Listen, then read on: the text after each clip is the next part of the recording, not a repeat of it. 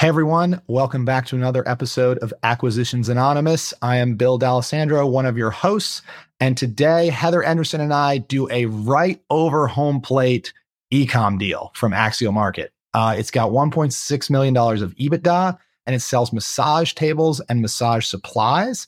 It's a really cool mix of dropship and owned brand. Uh, I really am impressed by the seller of this one. I think they kind of recognize the strengths and weaknesses in their own business and have gone out of their way to mitigate them. Uh, so this was a cool one. I really enjoyed it as the ecom nerd. Uh, if you're an ecom nerd, I think you will too. Uh, I hope you like this episode of Acquisitions Anonymous. This episode of Acquisitions Anonymous is sponsored by Acquisition Lab. Acquisition Lab uh, and their team, they've been longtime supporters of the pod and they provide a really great service for people who are looking to acquire a business. So it's created by Walker Deibel, who's become a friend, uh, the author of Buy Then Build How to Outsmart the Startup Game. Uh, so Acquisition Labs an accelerator with a highly vetted cohort based educational and support community for people who are serious about buying a business. So a lot of our listeners like you, you tune in every week to our deal reviews. You want to get in on buying a business. Uh, you know, you're on this podcast because you're trying to learn how to buy a business. But if you're not quite sure where to start, Acquisition Lab is a great place to start. So they exist to help people buy a business and to navigate all those complexities of the process, everything you hear us talking about on the show. They provide a proven framework, tools, and resources that support you all the way from search to close. Uh, they do it. There's a whole bunch of educational material uh, and support. So if you're serious about buying a business, check out acquisitionlab.com, or you can actually email the program director, uh, Chelsea Wood, directly. Her email is chelsea at buythenbuild.com. Heather, we are back. I feel like it's just you and me, like semi frequently lately. I know. The other guys just don't want to show up. I don't know what what did we say to them? Did we do something? I think I must have done something. Either that or you're just way more reliable. You're reliable, but like every time I'm here, the other guys are not here. Uh, it's, it's only well, you that wants to hang out with me, I guess. It's you. It's you. I think it is me. Um, but I'm uh I, this is our second one today, and I'm much more in the acquisitions anonymous mindset now. We got rolling on our previous episode, um, and I'm psyched because yeah. this is a good one. Yeah, this is a good one let's dive in. So I, bef- I guess before we dive in, uh, I should say that this is another one from Axial Market. Um, so we've started doing more from Axial because they tend to have bigger and like a little bit more professional deals. You know, a couple million dollars of EBITDA, um, and they're usually represented by an intermediary, which means you get a little bit more of a professional sell side process. You probably get clean financials. You know, you have a sane voice in the room telling seller what reasonable expe- valuation expectations are, uh, et cetera. So we started looking more and more on Axial for deals. Uh, so this is another one we grabbed from there. And I think Heather, you've got it for the read. I got it.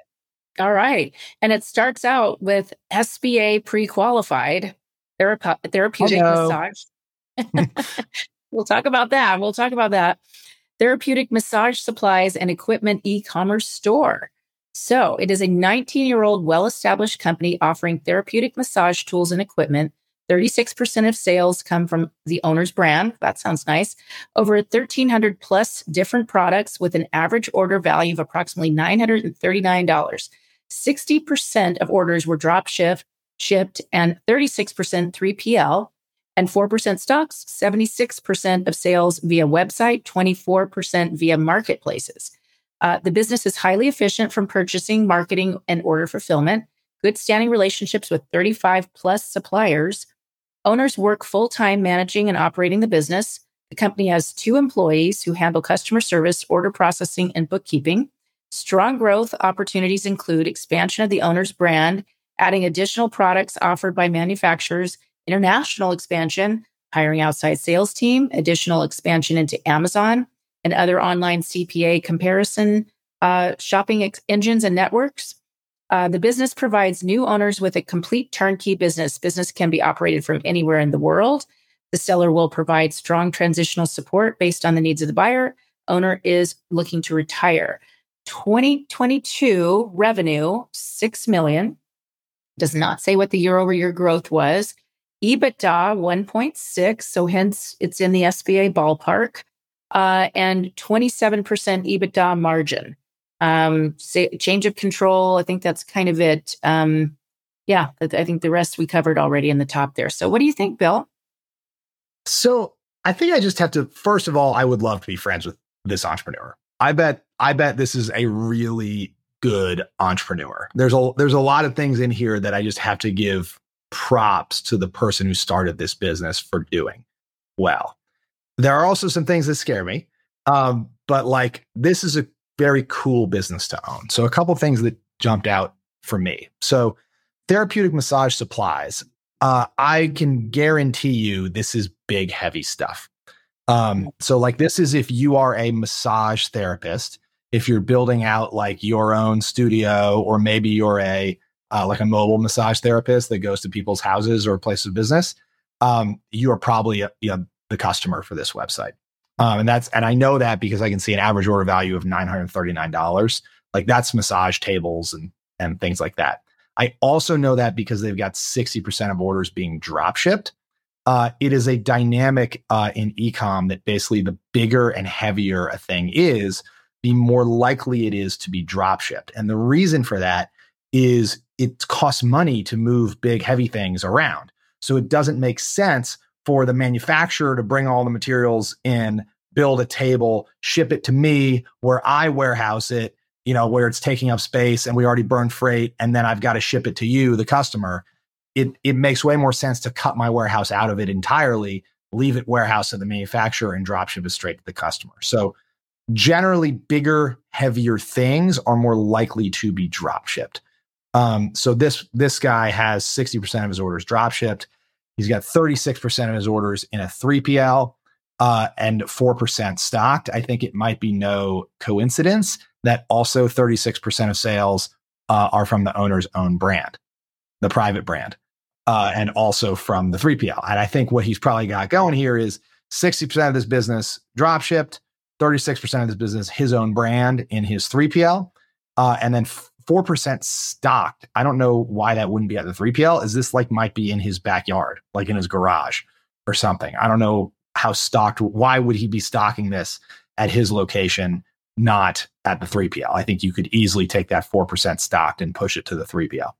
It also makes sense. This business has 76% of its sales via the website and 24% via marketplaces. If I had to guess, I think you would see the branded stuff skew significantly more towards the marketplace and the dropship stuff be on the website. Uh, the reason for that is that it's very hard when dropshipping to compete in like a perfectly price competitive market like a marketplace because you've got 10 people dropshipping exactly the same thing and the next guy because he doesn't touch it anyway is willing to sell it for a dollar less and you end up with this kind of race to the bottom on margin on marketplaces for dropship things um, versus like if you own massagetables.com, you're going to rank really well for massage tables. You can provide a lot of education, build a lot of trust, and somebody's going to buy a massage table from you without necessarily shopping it around, you know, a bunch of different places. You might be able to get 10 or 20 or 30 dollars more than it's the market clearing price because you provided a good customer experience. Mm-hmm. Um, so that's that's kind of some of the things that jump out at me, kind of the split right away. Um, and what what else jumped out at you, Heather? Well, um, that was interesting about the why things bigger things are drop shipped. That makes a lot of sense. When you drop ship something, do you, the business owner, take ownership of that inventory at, at any point in that chain? You never actually own it, right? You, I think you technically own it like once it leaves the dock. So what what happens is the drop shipper, the manufacturer of the massage tables in this case, uh, when you sell one on massagetables.com or whatever, your system will transmit in an automated way, probably to the manufacturer, basically a purchase order for one. And it's like, hey, I want to buy one at wholesale price. You know, I want to buy one for, I sold it for a thousand bucks, but the manufacturer doesn't even know that. You just transmit an order for one at 500 bucks uh, with the shipping address of the customer's house. Um, and then the manufacturer, they know they're drop shipping, they know what they signed up for, uh, and they'll print a packing list or whatever with your logo on it and mail it.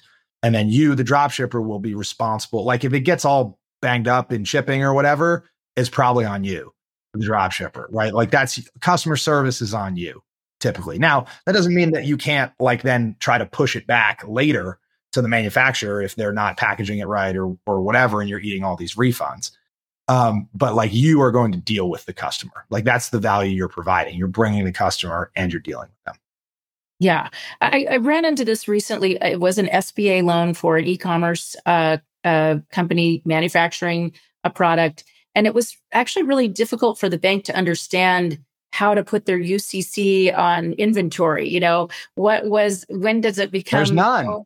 Right. And they were like, where's the warehouse? And we want to go, you know, uh, do a site visit. And we were trying to explain to them. So, I, you know, to our, our point earlier, our discussion earlier about, you know, banks and their, and their tastes, and some of them don't like e-commerce. I think a lot of it comes down to these little nuances in e-commerce where they just don't understand it. Uh, they don't understand this, you know, the drop ship and and who owns the the inventory at what point. Well, in theory, you have no inventory, right? Like you hope yeah. you have essentially like one day's worth of inventory on the balance sheet. It's yeah. incredible business model. Yeah. But not great for lending. right. Well, it actually, I think it's great for lending. My argument to the bank was why that's lowers your risk, right? A, a traditional manufacturer actually carries a lot more risk in having to carry the inventory. It's a lot more costly to do that. So uh, I personally think it's lower risk, but again, it's just non-traditional. So it takes, you know, banks a while to kind of understand those differences.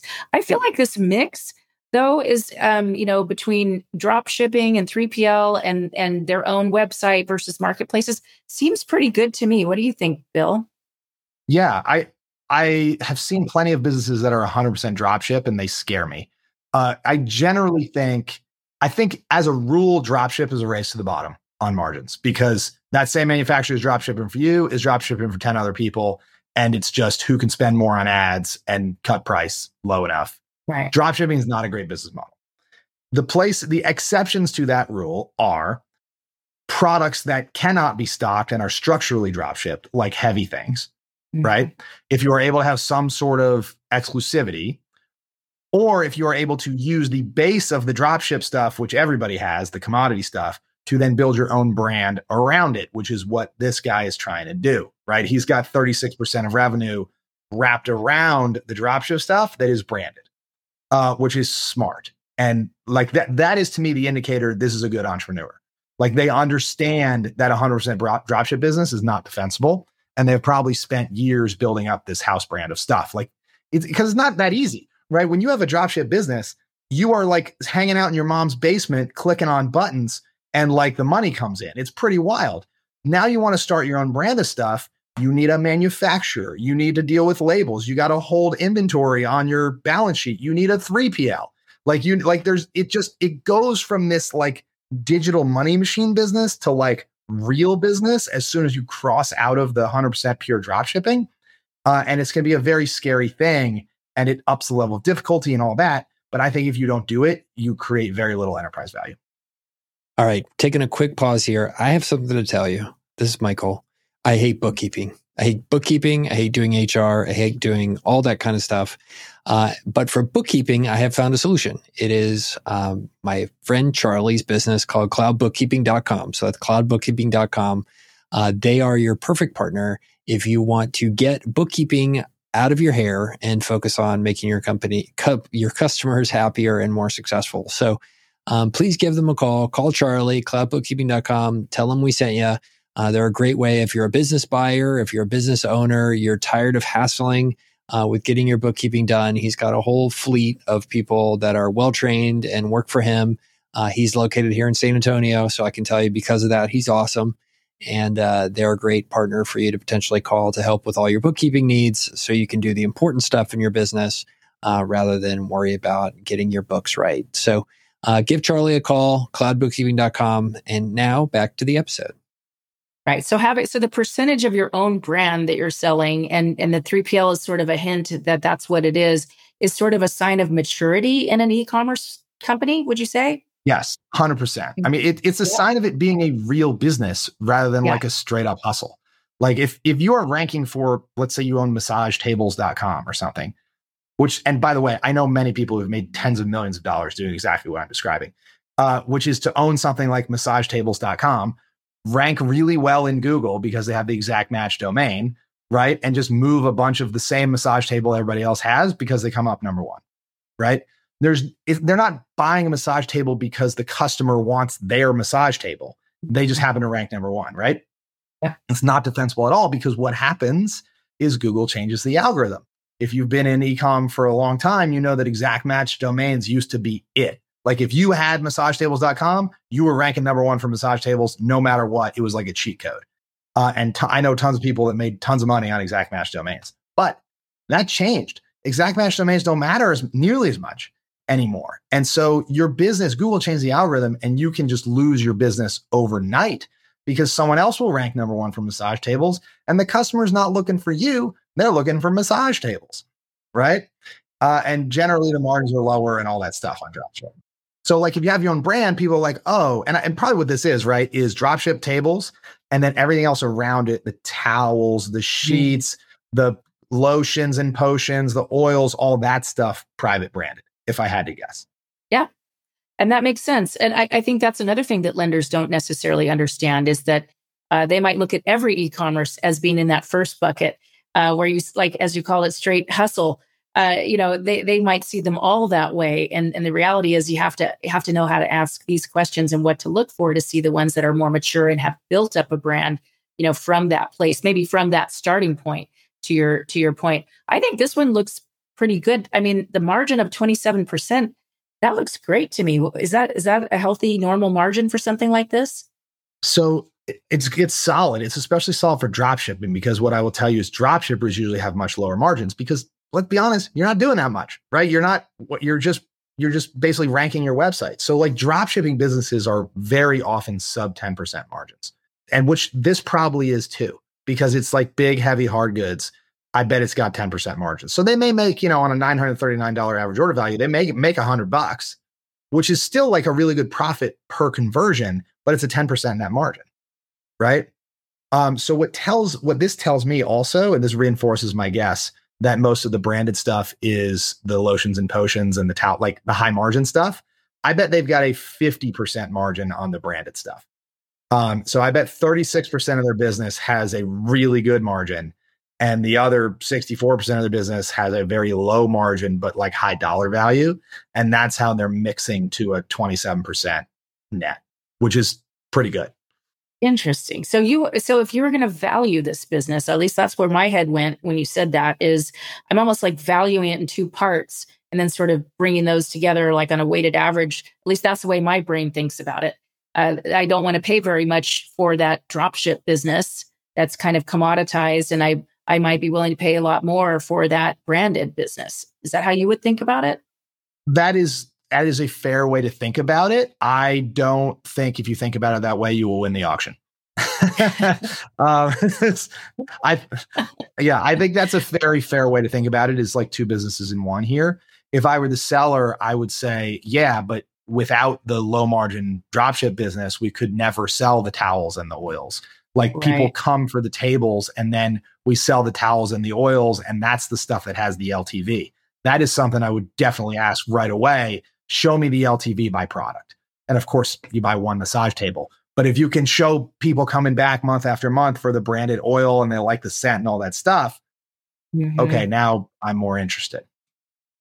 Interesting. So you can't really value it as two parts. It really, they have to be together to your point for, for this all to work. And you're right. You only buy one massage table unless you're in the business and you're expanding and you need more tables, I guess. Right. And I, I would want to know that also. I would definitely want to look at repeats. Um, but as far as valuation, I think this thing will sell for four times. I really do. Okay. Uh, I mean, it's it's right. big enough. It's 1.6 in EBITDA. I mean, I I mm-hmm. think this is probably a five million dollar exit, um, which you know okay. top end of the SBA range. Yeah, um, yeah, yeah. That's what I was going to say. So SBA wise, uh, you know, this is what's interesting. Yeah, that the numbers all fit an SBA loan. You could come in if if you paid that multiple, you could come in and put ten percent down. You could get a seller note of maybe another ten percent and eighty percent uh, SBA financing, and the cash flow would work. Uh, the only challenge with this is that a bank is probably going to be p- picky about who buys it. Uh, is this somebody with experience in e-commerce? And number two is a kind of a topic we were talking about on the last episode. Banks don't like e-commerce on the whole. Let's just say we took 100 SBA banks and, and we polled them and said, who wants to lend on e-commerce? That 100 is going to shrink probably to 10 or 15. Um, and even out of that 10 or 15, they might like smaller risks. They might like to make small loans in e-commerce to kind of feel safer. But once you get to, you know, $4 million SBA loan on e-commerce, it's not that going to be that many banks that will understand how to underwrite this, what kinds of questions to ask, and will just, you know, not throw up on it just because it's e-commerce. Which is does it really? Because I've experienced this too. A lot of banks are just uncomfortable with e-commerce. Yeah. Does it really? And this sounds so dumb, but I think this is true. Tell me if I'm not off base. I think it really comes down to a bunch of people still who don't understand these businesses. Even in 2023, they don't understand like they couldn't ever, even after a month or two of research, come to the analysis that I did early in this podcast of like how this business actually works. Is that true? And so they go, I don't get it. I'm scared. I can't lose money. I'm out. Okay, I'm going to tell you what it what yes, it's that, but it comes from laziness. That's what it is. There's a lot of laziness in banks. Um, there's a lot of people who chose that career path because it was supposed to be kind of easy and safe. and um, they learned what they learned at some point in their career, and they're older and more senior now, and they're the ones making the decisions. And they've gotten lazy and they don't want to learn the new stuff and they don't want to hear you tell them or sell them on it or anything else. They just dig in their heels and say no. And um, and they and it's astounding how little they actually know about some of the stuff that they're making decisions on. Um, sometimes the yes decisions aren't really that smart either. So I think it's just something uh, the industry needs to. It, the industry has also done away with training programs and any kind of education spend. So um, you got some dinosaurs who are just not willing to crack open, not even a book anymore, crack open the internet, you know, and just explore and, mm-hmm. and ask some questions. And a lot of people just, a lot of folks in banks just won't, won't do it. Yeah, that's I sense I sense it too. Like it's just not worth the because if they kind of come up the curve on it and they miss on one in ten, that vaporizes the profits on the whole portfolio. So they just stay in their wheelhouse forever. Right. And their wheelhouse may not be safe. You know, that's the thing that I that I noticed in banking. You stay in your wheelhouse, but your wheelhouse is dying. So, you know, yeah. you, you, really do have to evolve. But uh, it's all about, you know, the aging workforce, if you ask me. And it's like, look at the average age of people making credit decisions and the fact that they're just not learning anything new. And I think that's where some of the problem is. Yep. I think that's true. Yeah. Yeah. Um, all right. So, I mean, I like this one. I think it will sell. I mean, probably, you know, $5 million max SBA loan and a little bit of equity on top of it. Uh, I like it. I would be really, I, if any of our listeners pursue this one through Axial Market, uh, which you just go to axial.net uh, and request more information. They'll introduce you to the broker, the whole thing. If you guys pursue this, we would love to hear more about it on Twitter. I think this is pretty cool business. Yeah, I think it is too. I like it. All right.